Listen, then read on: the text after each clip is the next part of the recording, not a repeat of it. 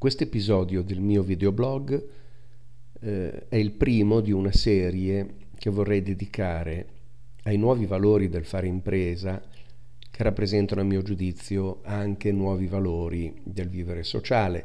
Faccio riferimento alla profondità di pensiero, alla semplicità di soluzione, all'autenticità delle relazioni. Tratta a mio giudizio di eh, elementi fortemente correlati fra di loro, uniti da un unico fil rouge che è rappresentato dalla ricerca della propria più autentica essenza.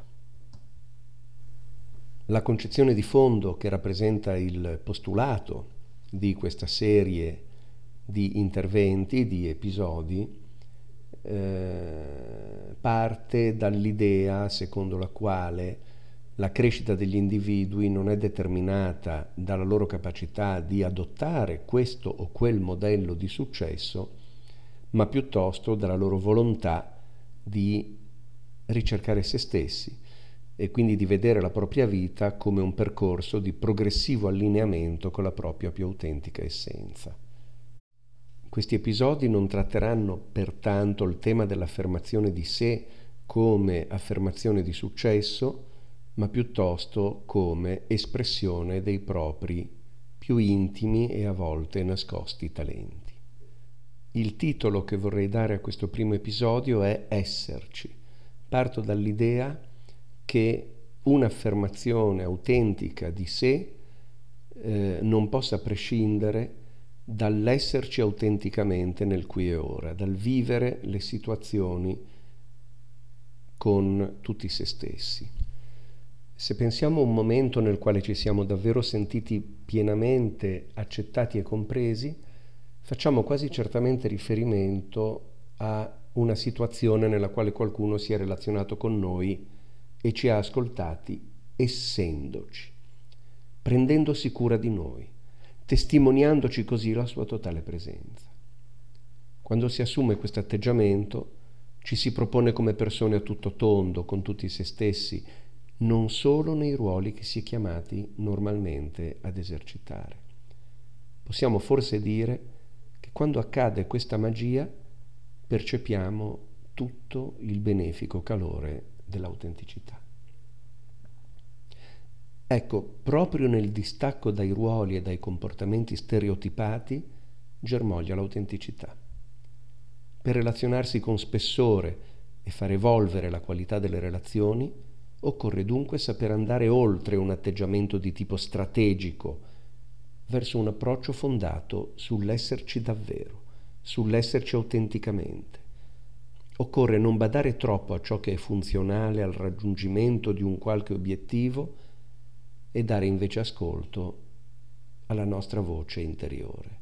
Si tratta di parlare negli occhi degli altri con coraggio, aprendosi genuinamente, condividendo ciò che si sente più che ciò che si pensa.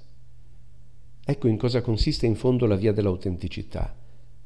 Vivere la relazione con se stessi e con gli altri essendoci con tutto se stesso, quindi oltre ogni ruolo.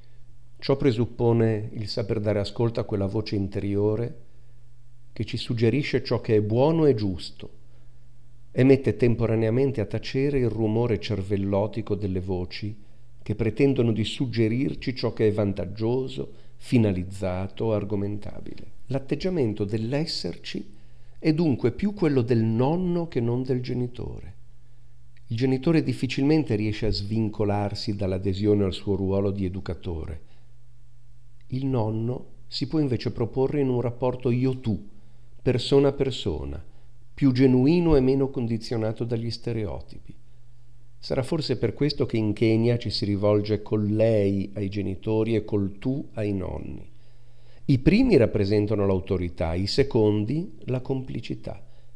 Ecco, potrà apparire ben strano, ma per esserci davvero in una relazione occorre assumere l'atteggiamento del nonno, così come, per ripartire autenticamente da sé, occorre porsi come nonni di se stessi. Non è una scelta facile, è al contrario una scelta che comporta fatica, rischio, responsabilità e dispendio di energie emotive. Andare oltre i ruoli significa mettersi in gioco come persone.